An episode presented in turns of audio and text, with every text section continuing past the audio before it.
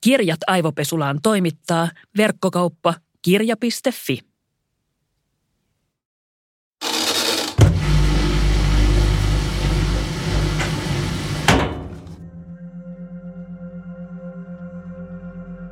Mun lapsella oli jokin aika sitten syntymäpäivä. Yökyläsynttärit hänen omasta toiveestaan. Meillä oli siis useampi mun lapsen kaveri yhtä aikaa yökylässä, ja vielä muutama vuosi sitten tämä olisi ollut ihan maailmanloppu. Yksi aikuinen ja lauma lapsia mun vastuulla yön yli, ei kiitos.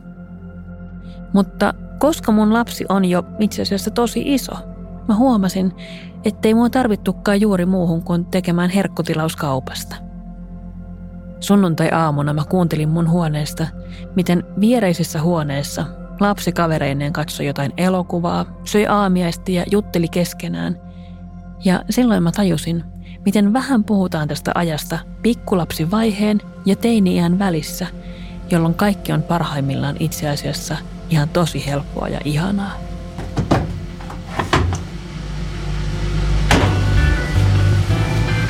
Minä olen Suvi Auvinen ja tänään Aivopesulassa puhutaan isojen lasten vanhemmuudesta. Vieraana on näyttelijä, esiintyjä ja kirjailija Jani Toivola, jonka kirja Panteri ja minä hiljentyy elämän isojen kysymysten äärelle yhden ihan tavallisen perheen näkökulmasta. Auvisen aivopesula.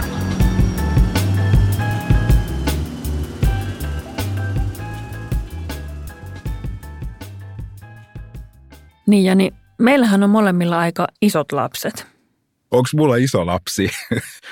Mä Mulla kun tuli semmoinen, että aa niin, ehkä se on. Kyllä Niin, se on. Niin, niin. joo. niin mä ajattelen, siis sitähän ei itse välttämättä aina näe, että miten iso se iso lapsi yhtäkkiä onkin. Mutta mä ajattelen, että jo noi pienet koululaiset on aika isoja niihin päiväkotijengiin verrattuna. Mm. Ja musta tuntuu, että, että siinä vaiheessa, kun me aikuiset saadaan tuupattua ne lapset sinne kouluun, niin siinä tulee joku sellainen, ah, huh, nyt niin kuin yksi, yksi elämänvaihe on ohi, nyt se on jonkun muun vastuulla, vielä ihan eri tavalla kuin siellä päiväkodissa. Se on jonkun muun vastuulla päivät. Ja siitä alkaa sellainen tietty itsenäisyyden aika molemmille. Mm. Joo, mä oon osittain samaa mieltä ja sitten samaan mä vähän silleen, mä huomaan, että mä just nyt itse elän omassa vanhemmuudessa semmoista kohtaa, mun tytär meni kolmannelle Mm, ja loppuu tämä iltapäiväkerho. aivan. Ja me ollaan yhtäkkiä tilanteessa, jossa hänellä kolmena päivänä loppuu koulu 15 yli 12. Kyllä. Ja tämä on asia, mihin mä en ollut valmistautunut ollenkaan. Siinä kohtaa nukkumaan menoon on vielä 10 tuntia.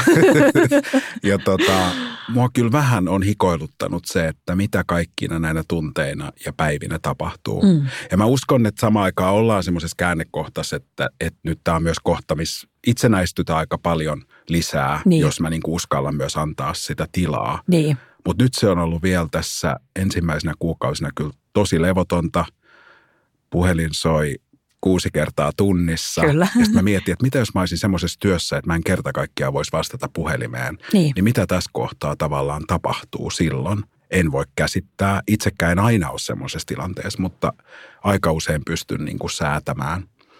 Ja sitten on siinä niin kuin ihan oikeastikin se semmoinen, niin kuin semmoinen henkinenkin huoli, että just, että missä se lapsi niin kuin liikkuu ja pitäisi antaa tilaa, mutta nyt tämä on tämmöistä niin kuin hallitsematonta tilaa ja, ja en tiedä, tosi jännää. Mutta jotenkinhan mekin pärjättiin. Niin, Mitä sä teit kolmannella itse koulun jälkeen? kaikenlaista haahuilin, joo. Mä olin aika paljon leikkipuistossa. Meidän Mm. tota, ihan koulun vieressä oli leikkipuisto. Ei se ollut mitään ohjattua toimintaa, niin. mutta se oli mulle semmoinen rakas ja tärkeä paikka. Niin. Ja mä olin kesälläkin siellä paljon, koska äiti oli niin kuin vuorotyössä ja et, et silloin koulu- ja loma-aikaankin oli, oli paljon sitä aikaa, niin sinne mä aina niin kuin menin. Et se oli, sitten oli aika paljon harrastuksia. Joo, kyllä se oli tosi itsenäistä ja piti lähteä aikaisin aamulla ja näin.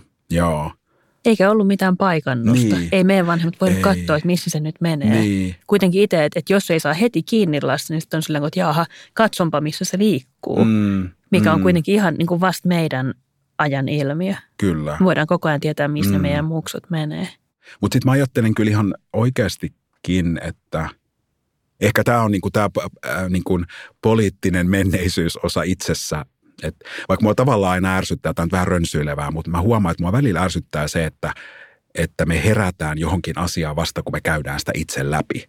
Ja sitten meistä tulee yhtäkkiä niin kuin valtavia sen asian niin kuin puolesta puhujia mm-hmm. tai tämä täytyy muuttaa yhteiskunnassa. Ja sitten, että niin, että yrittiköhän joku sanoa tätä mulle viisi vuotta sitten uh-huh. ja mä en niin kuin tarttunut tähän. Niin. Mutta mä itse ehkä ajattelen, että maailma on sen verran muuttunut, että jos mä nyt saisin päättää, niin mä ehkä ajaisin sitä, että se iltapäivätoiminta olisi myös sen kolmannen luokan vielä. Mm. Että musta niin kuin kaiken ihan vaan ton netin ja puhelimen ja muun kautta on niin paljon enemmän sellaista, sellaista tilaa, jota on vaikea niin kuin hallita ja kontrolloida ja siellä on paljon myös ei-hyviä ja pelottavia vaarallisia asioita. Kyllä. Että, että musta se voisi jatkuu vähän pidempään semmoinen lapsuus, missä, missä se toiminta ja oleminen olisi vielä ohjatumpaa.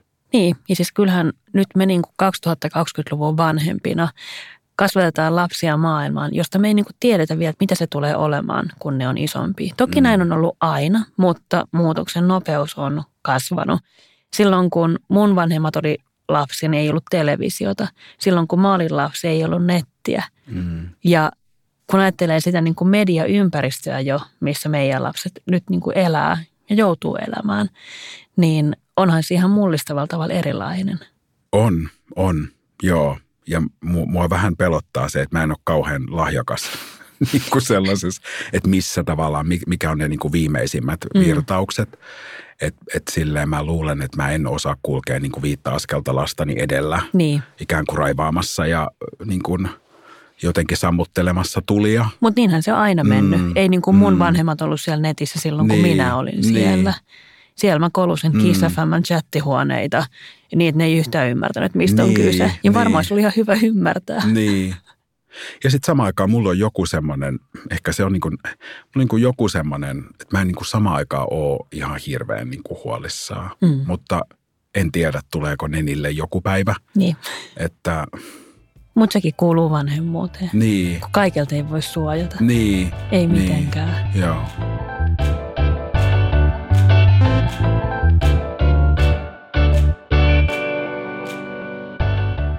Tosiaan meidän ajan ilmiöihin kuuluu myös sosiaalinen media mitä suurimmassa määrin. Ja Panterilla on hyvin valtava somepresence sun kautta. Mm. Sä et esimerkiksi julkaise kuvia, josta Panterin voisi tunnistaa, mutta onko sulla jotain muita periaatteita Panteriin ja someen liittyen? Kyllä mä ajattelen, että se on sellaista, kyllä se on semmoista niin kuin jatkuvaa tavallaan tunnustelua. Ehkä se on nyt aika paljon sitä, että mä ajattelen, että – hän on sen ikäinen. Hän niin kuin koko ajan tavallaan kasvaa ja mä jotenkin näen, että se hänen niin kuin sellainen oikeus, itse, itsellinen oikeus siihen omaan elämäänsä ja tarinaansa niin kuin kasvaa koko ajan, jolloin mä niin kuin tavallaan on nyt vähän koko ajan niin kuin dialogissa itseni kanssa, että voinko mä vielä jakaa meidän elämää, onko se vielä niin kuin mun käsissä, milloin se siirtyy ikään kuin hänelle ja mitkä ne rajat on. Samaan aikaan mä itse ajattelen, että mulle se, vaikka Instagramissa meidän elämästä kirjoittaminen, niin mulle se ei niin kuin – se ei ole semmoista niin kuin päiväkirjamaista raportointia. Että mulle tavallaan samaan aikaan ne rajat on aika, aika selvät. Ja, ja mulle se on enemmän niin kuin semmoinen päivittäinen kirjoitusharjoitus. Ja mä niin kuin tähtään tarinoihin ja jotenkin havaintoihin ja yhdistelen monien eri hetkien jotenkin palasia ja – että mä en niin kuin tavallaan itse en niin kuin samaan aikaan oudosti en koe, että mä niin kuin kauheasti edes paljastasin meidän elämästä. Mä en tiedä kuulostaako se niinku oudolta tai se niinku jotenkin, että et joo ja sitten samaan aikaan on niinku tosi paljon semmoista, mikä on niinku meidän kahden välistä. Mm. Se kokonaisuus on tavallaan meidän. Kyllä. Se niinku tarina tavallaan aasta jotenkin ööhön tai ja sitten aina kun itse kirjoittaa, niin mä jotenkin enemmän koen, että se on, niinku, se on niinku omissa käsissä ja se on niinku oma valinta. Ja mulle se semmoinen jakaminen – ylipäätään myös minulle ennen vanhemmuutta on ollut niin kuin tapa luoda yhteyttä kanssa ihmisiin ja ymmärtää maailmaa tai saada itse toivoa muiden avoimuudesta tai pysyä hengissä. Hmm. Ö, on kuulunut myös vähemmistöön ja koko elämän katsonut ikään kuin myös tosi usein yhteiskuntaa ja eri yhteisöjä niin kuin aika ulkopuolelta ja kipuudut paljon sen kanssa, että kuulunko tai, tai on joutunut astumaan ensimmäisenä tai ainoana johonkin, niin – niin siihen niin kuin on tavallaan liittynyt ehkä sit aika usein se, että on itse pitänyt myös ulkomaailmalle ensin sanottaa se oma elämä, mm. jotta se elämä on niin kuin näkyvää. Kyllä. Mä tiedän, sä oot, niin kuin, että Joo. se on voinut alkaa ihan jostain ala-asteelta, että on väsännyt jotakin esityksiä joulujuhlaa. Ja nyt kun mä palaan niihin, nekin on ollut aika henkilökohtaisia tavallaan. Ja se on liittynyt johonkin sellaiseen, että mä en niin kuin pysy hengissä, jos mä en sano, kuka mä oon – kun on semmoinen tunne, että kukaan muu ei sitä sano tai niin. kun mä en löydä itseäni mistään. Niin se sama niin kuin jotenkin nivoutuu myös siihen vanhemmuuteen. Ja, ja sitten mä lopulta ajattelen, että se on mun arvomaailmaa. Mä uskon avoimuuteen, yhteyteen, jakamiseen.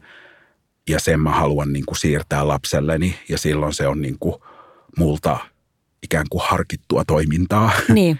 Ja kyllähän siis taiteilijat on kautta aikain käyttäneet omaa elämäänsä, omia perheitään mm. inspiraation lähteenä siihen tekemiseen. Musta on kiinnostavaa se, että, että esimerkiksi just siitä, että kuinka paljon lapset näkyy vanhempiensa sosiaalisessa mediassa, siitä puhutaan paljon. Mutta nyt kun sä oot kirjoittanut kuitenkin aika samantyyppisiä juttuja kirjaan Panteri ja minä, niin tuntuu, että se onkin paljon sallitumpaa. Mm. Ja siellä kirjaformaatissa se on ihan ok, niin. koska en mä tiedä, onko sitten jotenkin ns. vakavammin otettavaa mm. kuin se, että vaan päivittää someen. Niinpä, joo.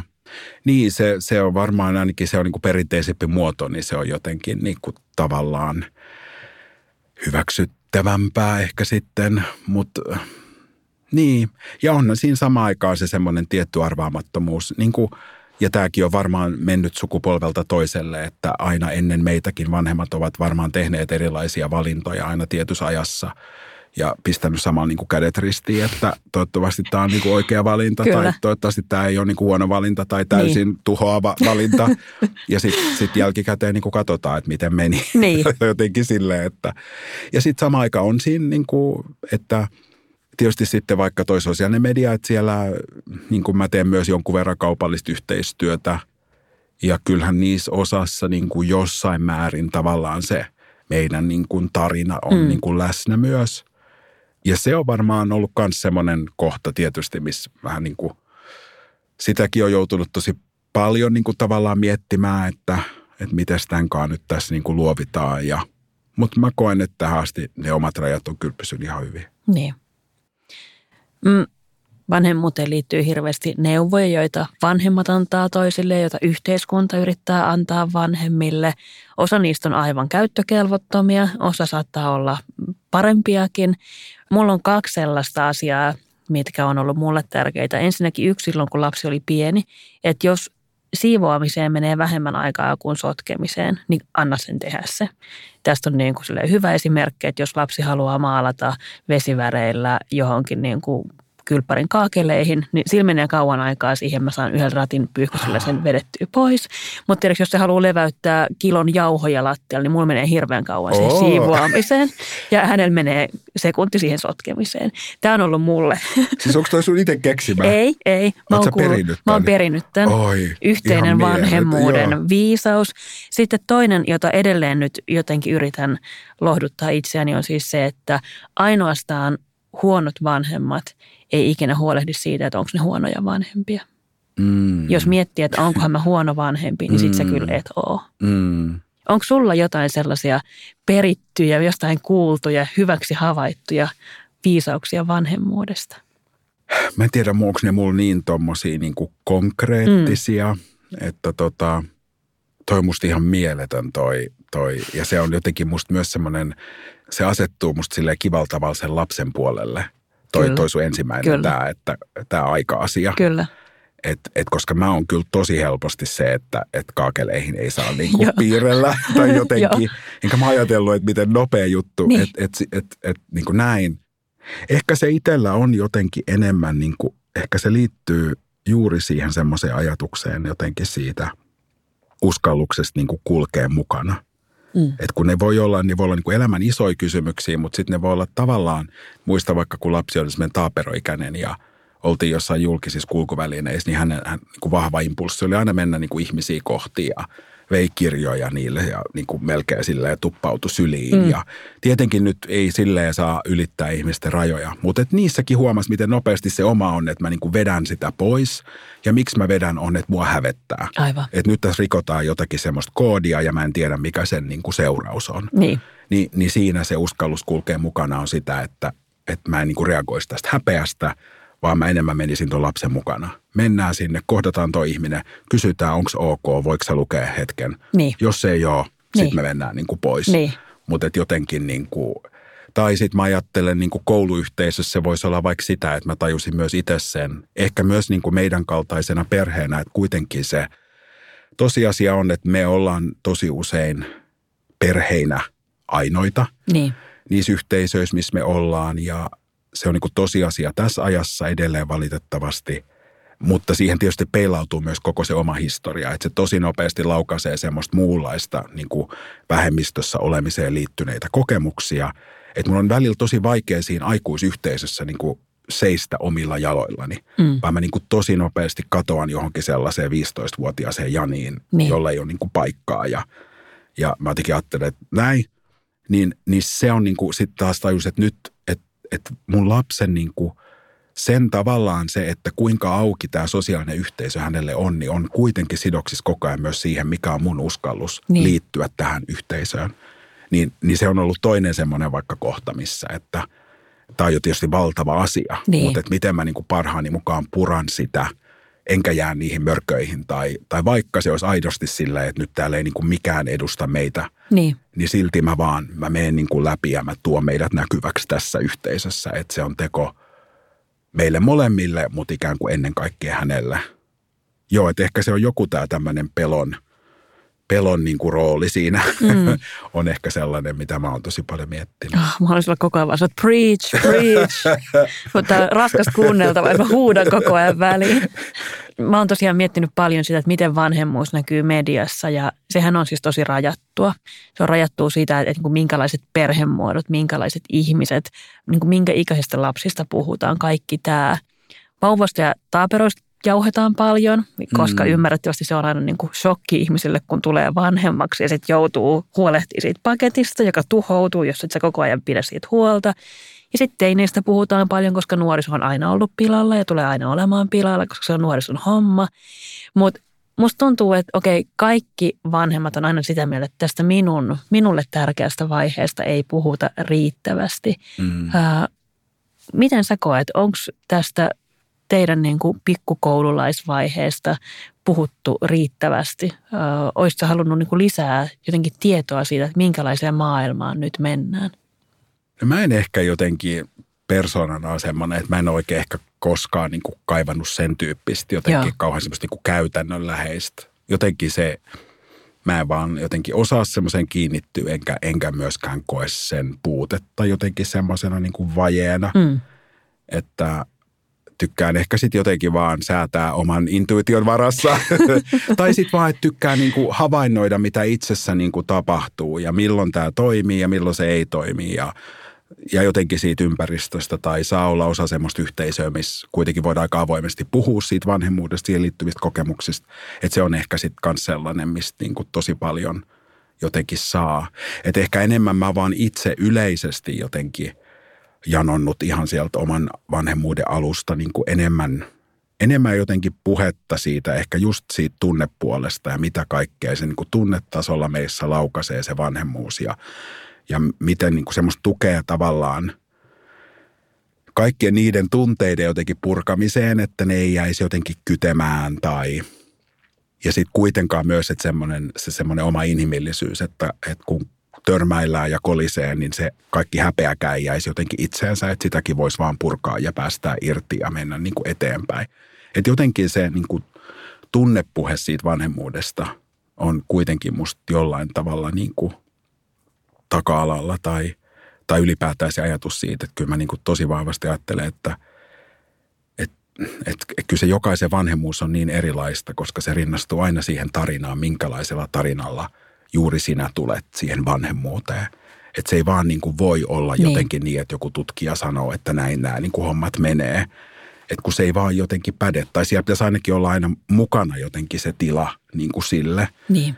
Et, ja varmasti vanhempi on niin kuin hyvä herätellä, mutta miten sen voisi tuoda esiin niin, että me ei ajatella, että nyt me on herätelty ne, kun ne kierii häpeässä, vaan että niin kuin Niin.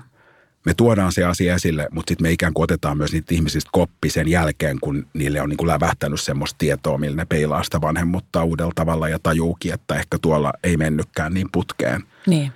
Että koskaan tuskin se semmoinen häpeä johtaa jotenkin mihinkään niin kuin hyvään. Että onko muita tapoja niin kuin herätellä ihmisiä tai inspiroida niitä niin kuin kokeilemaan uudenlaisia tapoja tai löytämään niin kuin reittejä –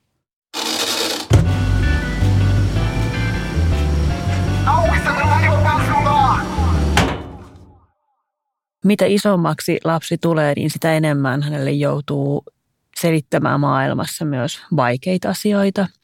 Me ollaan käyty kotona sellaisia keskusteluja, joissa mulle yhtäkkiä tulee kysymys silleen, niin kuin, että mitä mieltä me ollaan kokoomuksesta puolueena Oho. ja äh, mitä mieltä me ollaan Suomen NATO-jäsenyydestä. Mm. Ja tuollaisissa hetkissä joutuu ensinnäkin en, itse muodostamaan jonkun kannan kulloisenkin Mm. aiheeseen.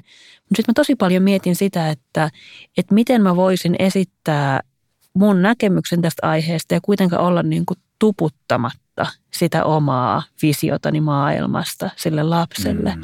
Onko sulle tullut mitään tällaisia vaikka niin kuin arvokysymyksiä eteen, joissa sä olisit joutunut miettimään sitä, että, että miten mä kommunikoin tästä nyt niin, että mä kerron tämän asian Mm. lapsen tasoisesti, mutta niin kuin se on, mutta niin, että Mm. mä en tuputa tätä omaa kelaani. Mm.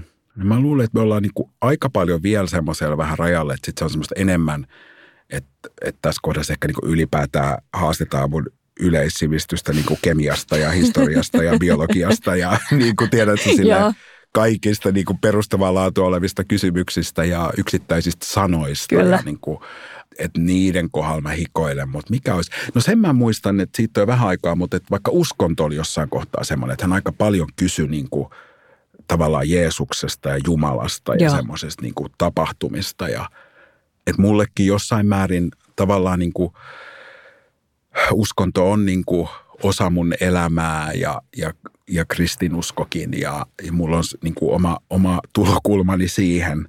Mutta se oli varmaan jotenkin semmoinen, mm. että kun sit sä näet ne niin kuin lapsen silmät, jotka vaan silleen niin kuin, tai tuossa on nyt niin kuin kuva ja Jeesus on tuossa ristillä ja Niin. noin naulat, että Niin. miksi se naulittiin Niin. niin. tohon ja eikö se satu ihan kamalasti Niin. ja niin kuin, miksei kukaan auttanut ja sitten on niin kuin ihan tavallaan silleen, että mä en tavallaan halua sanoa, että tämä ei ole mitään, Niin. niin. että unohda. Niin. Niin. niin kuin mun arvomaailmasta niin. se ei ole niin kuin, että Niin. niin.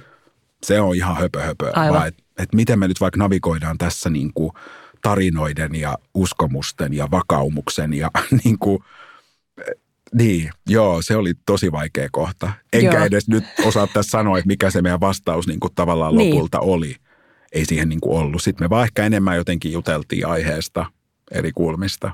Joo, mä muistan, meillä oli kans joskus, mun lapsi on käynyt ETssä koko, koko kouluuransa ja sitten se joskus tuli iltapäiväkerhosta selittää, että, että joku uskonnon opiskelija oli kertonut, että ei ole mitään niin kuin evoluutiota, vaan oli kaksi ihmistä, Aatami ja Eeva, ja että niistä lähti.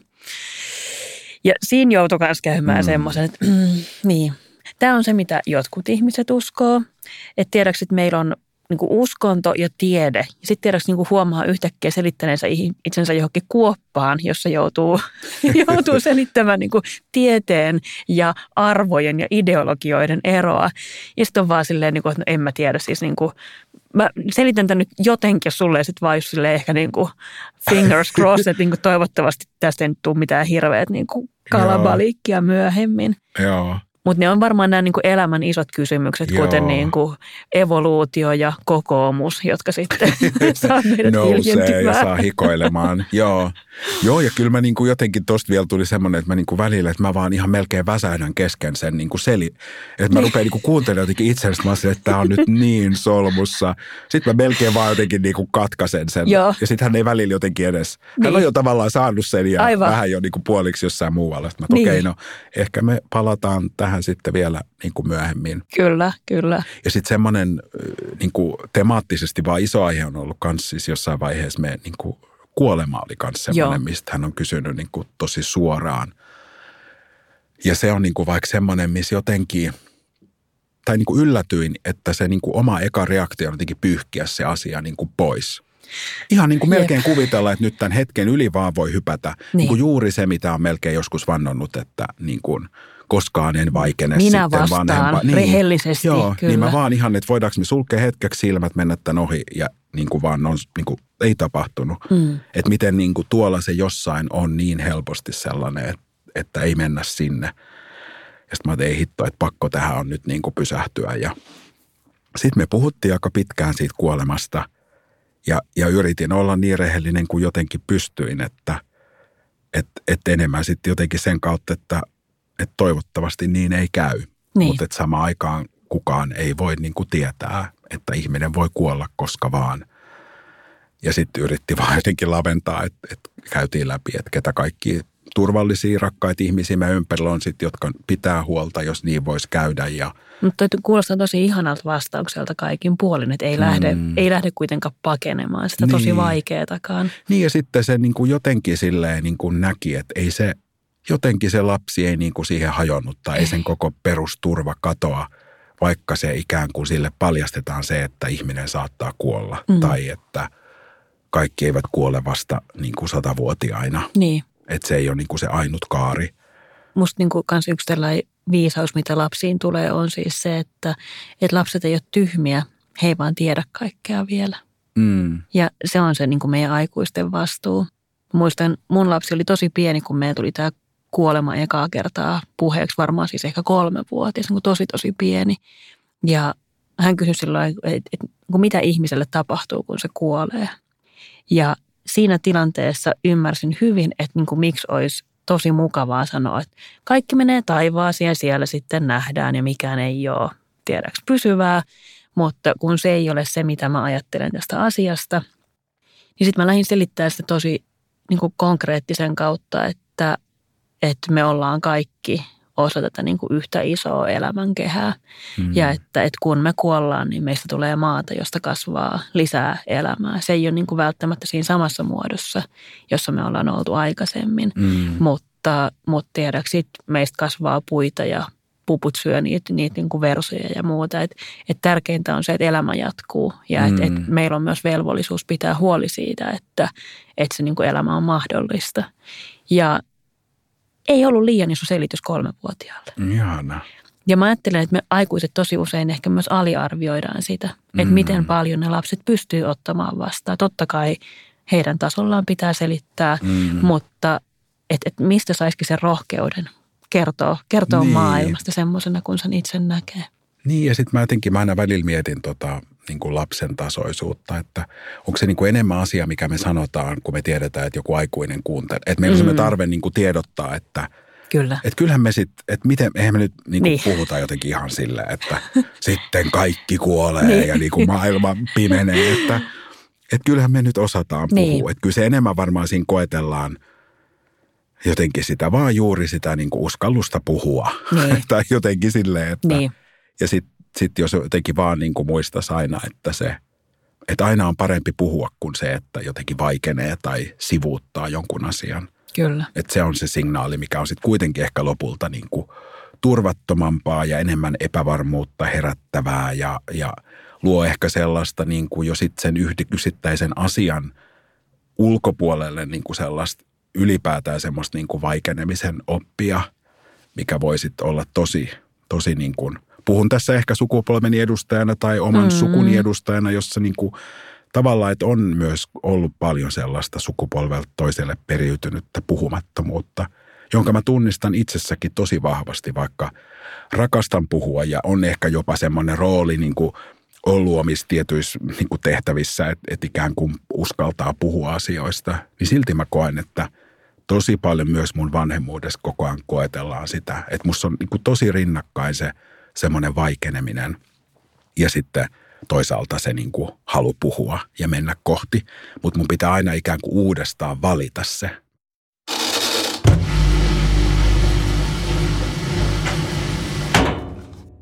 Jani, kukaan ei tietenkään halua tulla aivopestyksi, Mm. mutta jos sun pitäisi valita yksi henkilö, joka suorittaisi sulle aivopesun, niin kuka se olisi ja mikä olisi aihe? Tämä, tämä on niin hyvä, mutta tämä on niin vaikea kysymys. Oh my god. Tota, no mulla vähän niin kuin tuli kaksi henkilöä sitten kuitenkin. Joo. Jotenkin mä haluan sanoa heidät niin kuin molemmat rinnakkain. Et, mutta ja tämä nyt kuulostaa niin tämmöiseltä niin kuin hurskastelulta, mutta, mutta kyllä mun niin kuin tuli jotenkin mieleen, että se voisi olla niin kuin Desmond Tutu ja Dalai Lama. Ja mä sanon ehkä tasapuolisuuden nimissä niin kuin molemmat, että mm. se ei mm. mene jonkun vaikka uskonnon piikkiin Aivan. tai tietyn uskonnon. Mutta mä ajattelen, että mua on niin kuin aina heissä viehättänyt. Mä oon Dalai Laman siis kerran tavannut. Ja heissä on niin kuin molemmissa, äh, heissä on niin paljon sitä naurua ja leikkiä, vaikka he samaan aikaan on molemmat ollut niin kuin roolissa, jossa on niin kuin käsitellyt tosi isoja niin kuin maailmanlaajuisia yhteiskunnallisia asioita ja ollut niin kuin konfliktien välissä ja kantanut niin kuin sukupolvien haavoja ja niin kuin valtavaa potentiaalia vihalle ja katkeruudelle, niin he on molemmat jotenkin tuntuu, että pystynyt silti vaalimaan itsessään jotakin sellaista iloa ja leikkisyyttä ja kujeilua, millä he jotenkin menee kohti ihmisiä ja semmoista niin kuin ihmisyyttä. Ja se on musta kiinnostava kuva myös johtajuudessa, että ei sitä kauhean monelle johtajalle sallita – että kyllä se hirveän musta edelleen semmoinen johtajuus on niin kuin aina vaan jotakin vakautta ja asiallisuutta ja semmoista niin kuin, niin tuota, mielellään tämmöisessä niin kuin elämän ilossa voisivat minut aivopestä. Ja ehkä mä tunnistan itsekin, että mä oon niin kuin välillä silleen, tai, taipuvan semmoiseen niin kuin vakavamielisyyteen mm.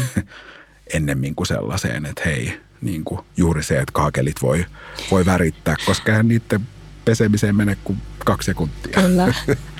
Lasten kaltaisten on taivasten valtakunta. Kiitos vierailusta Jani Toivola. Kiitos paljon, oli ihana olla.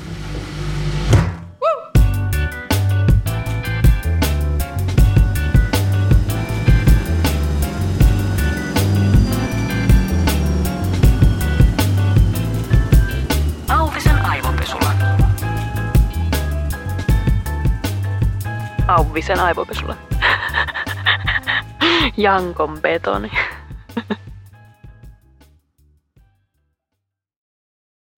Kirjat aivopesulaan toimittaa verkkokauppa kirja.fi.